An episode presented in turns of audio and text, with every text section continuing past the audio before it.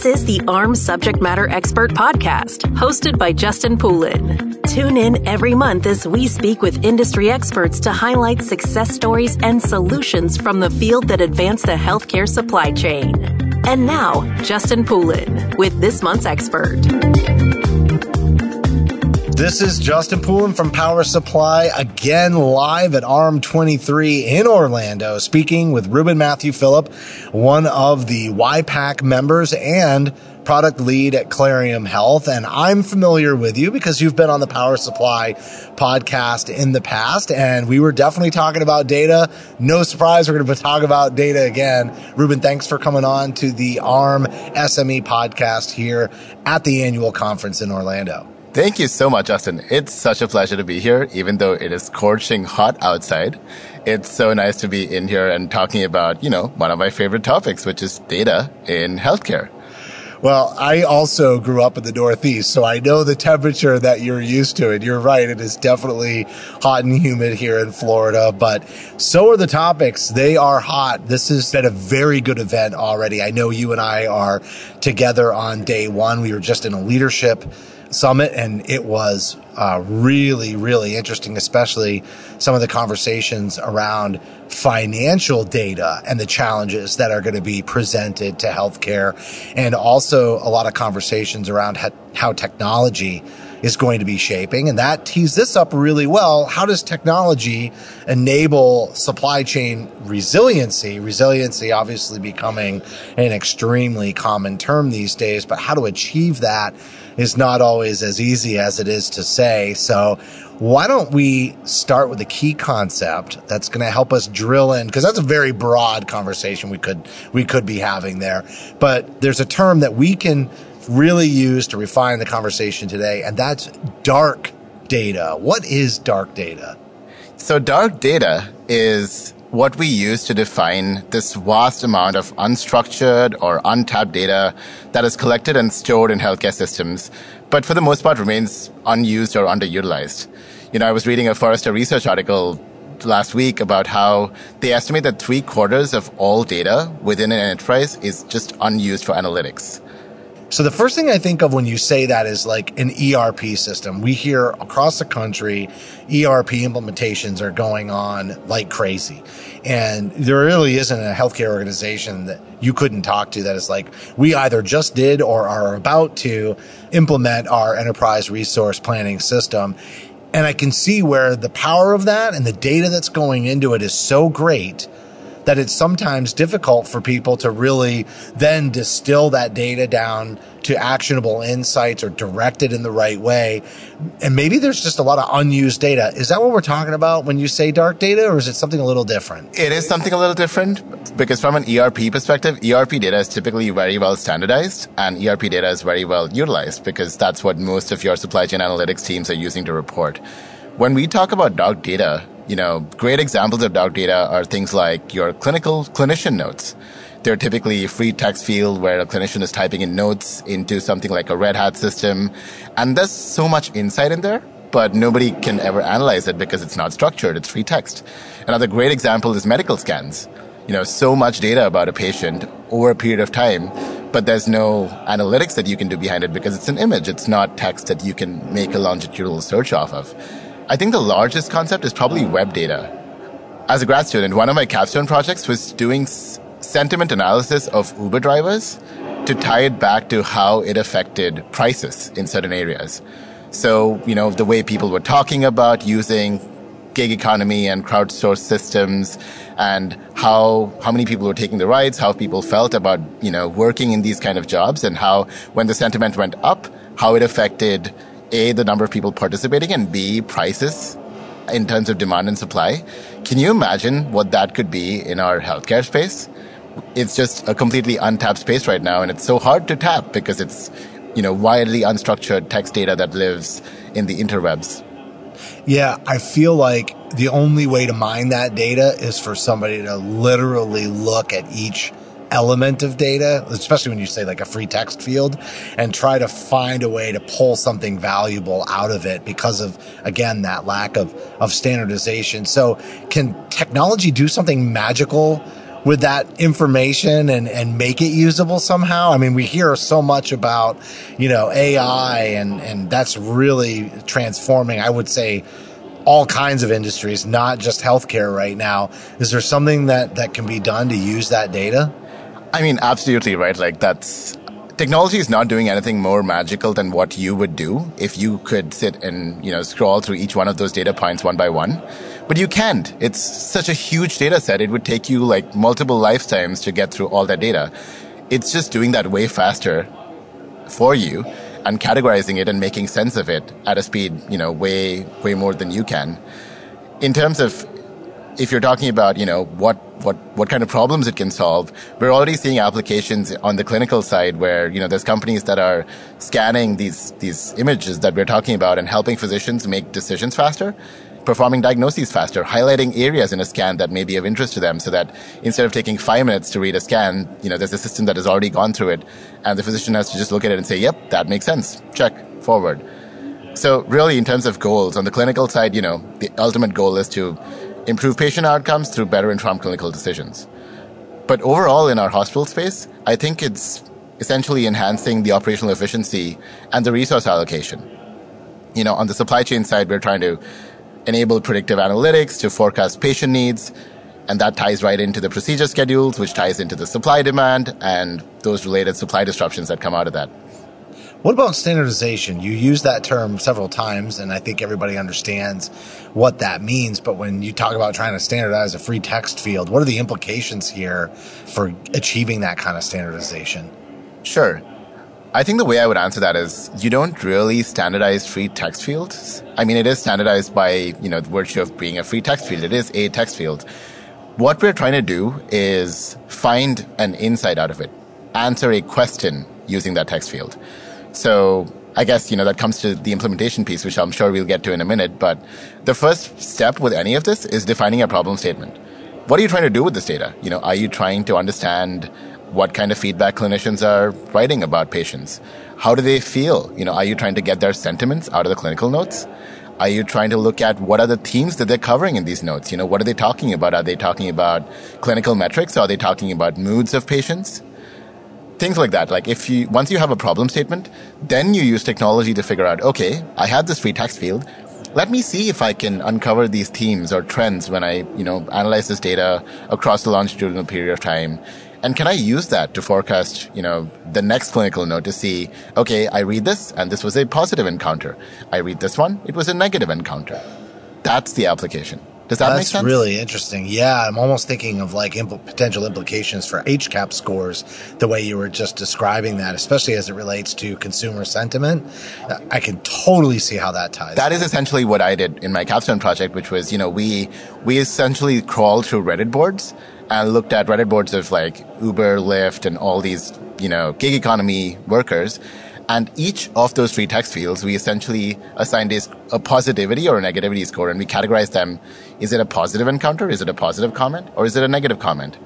And models get smarter as they work through more. You know, you could use a double negative, and it would know that it's a positive. You could even recognize sarcasm. Uh, statements like, you know, I would love Uber to take all my money. This is the best app ever. And even a layperson may not be able to tell reading that out in a piece of paper that it's, you know, a negative, but a model is able to recognize that as sarcasm and bucket it as a negative. It's interesting that you could categorize such nuance. I find that totally fascinating. What are some other ways to address these dark data challenges and bring it into the light? Ooh, that is some really heavy stuff. And I have a bunch of bullet points here and like they're, they're steps. So are you ready for this? Yeah, run it down. Run it down. All right. First step I think I already covered, which is identify your problem statement. You know, you need to understand what your goals are and what are your key success metrics that you're trying to achieve. Number two, you've got to identify your data sources, you know, both light and dark. You've got to know where the information that you're after lives and all the sources that it could potentially live that you may not even know of yet. So scroll your entire process and figure out where all is information captured and what all forms is it captured and how can you access those forms. Now that you've done that, and not easy so far, but if you've gotten this far till step two, number three is the probably one of the hardest parts, which is data integration and aggregation. you got to find a way to pull data from these these myriad of sources together so you can analyze them as one large data set instead of you know five different data sets among themselves and this is where you need because they're relational no they, they don't need to be relational but it's almost by, by saying if i want to know how the sentiment of somebody writing something on reddit compares to maybe the weather and compares to prices of these apps they all live in different places. You know, the sentiment, the text fields is in Reddit, the weather is in probably your AccuWeather API, and then you have your prices, which is an Uber API, or you know, somebody's reporting history on what prices are or what surge was in an area. So they're all in different places. You got to bring that data set together to be able to make an insight off three different data points, essentially. Yeah, that makes sense. All right, so what's the next step from there? The next step if your data involves anything clinical related, you really want to invest in making sure that you're, you know, you're following the best security and privacy practices.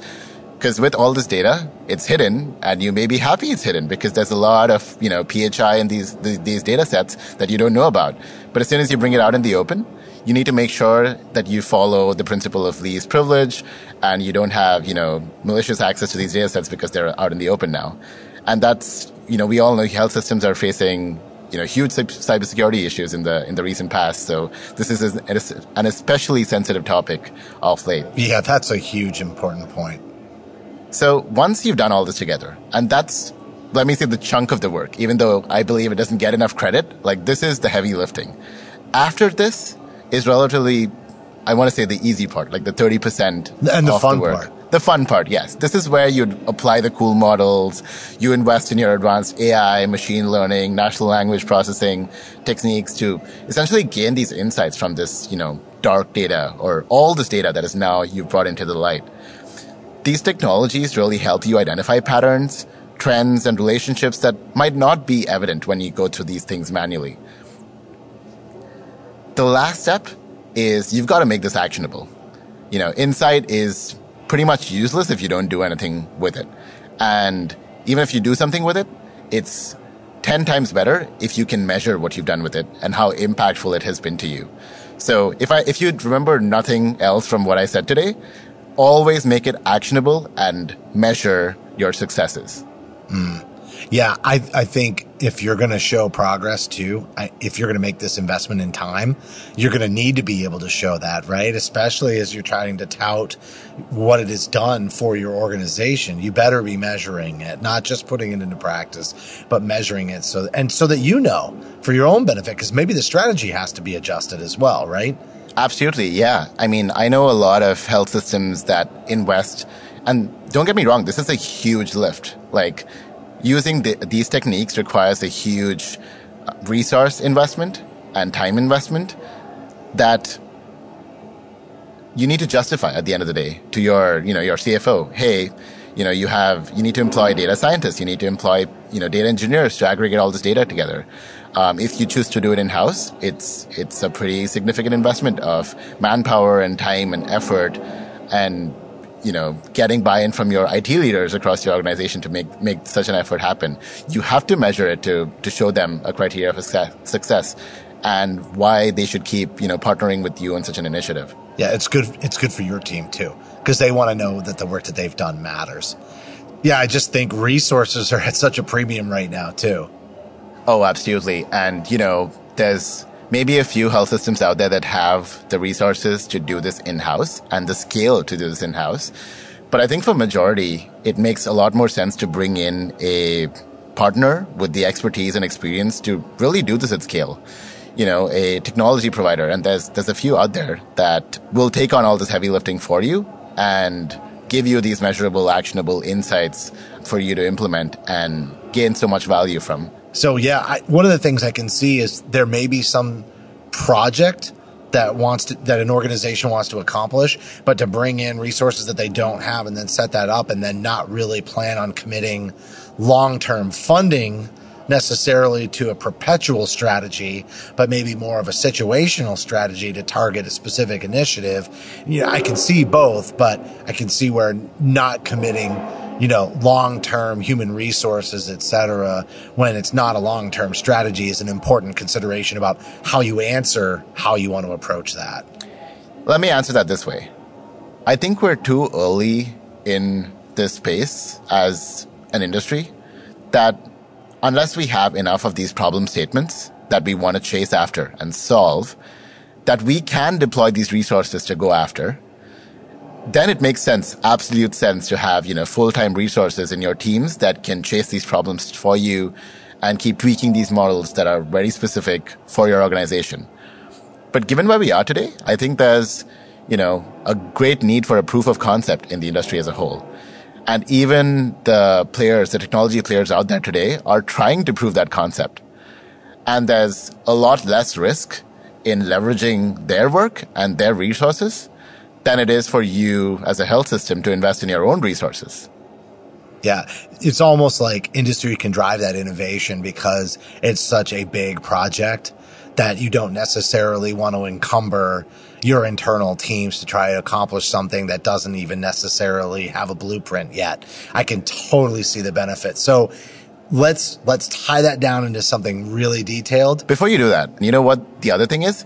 It's way more efficient to have to be able to do this as an industry and do it collectively than to do it individually. I'll tell you why. We're working off a lot of the same data sources we're working off, you know, especially in supply chain, you know, who, what kind of data do you want? You want your distributor data? You want your EDI data? You want some FDA data? You want your ERP data, your EHR data? And these organizations that have done it or are doing it today, they've already integrated with all these different partners and players and systems. Now imagine if every provider tried to do this themselves, they're essentially replicating the same effort and getting access to a very small slice of that data. Instead, if you leverage that you know, collective intelligence, you're now working off a way larger data set. You're now leveraging, you know, a larger network of data of supply disruptions across the entire healthcare network instead of just at my provider system. You know, substitute availability across all distributors and suppliers instead of just the one that supplies to me and feeds me data. It's way more efficient and way more cost effective.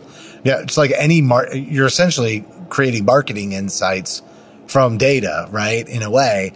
And you can't get market insights that have relevancy in small data sets and even studies when you're trying to show the efficacy of a new drug or a new product.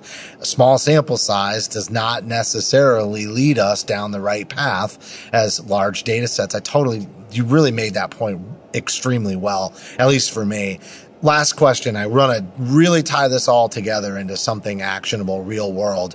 What is an example of an actionable insight that could only be gained through a technology like this? I think I'll tie it back to one of the biggest topics that we're talking about. I was just in a session talking about backorder disruption. So I'll give you a related example. So a lot of the work that, you know, we've done over the last couple of years that we've been working is trying to use this technology to enable proactive backorder detection. We've been able to build technology that keeps tabs on this vast data set, you know, things like demand across the entire network, supply across the network, lead times across the network, and essentially be able to predict disruptions before they occur.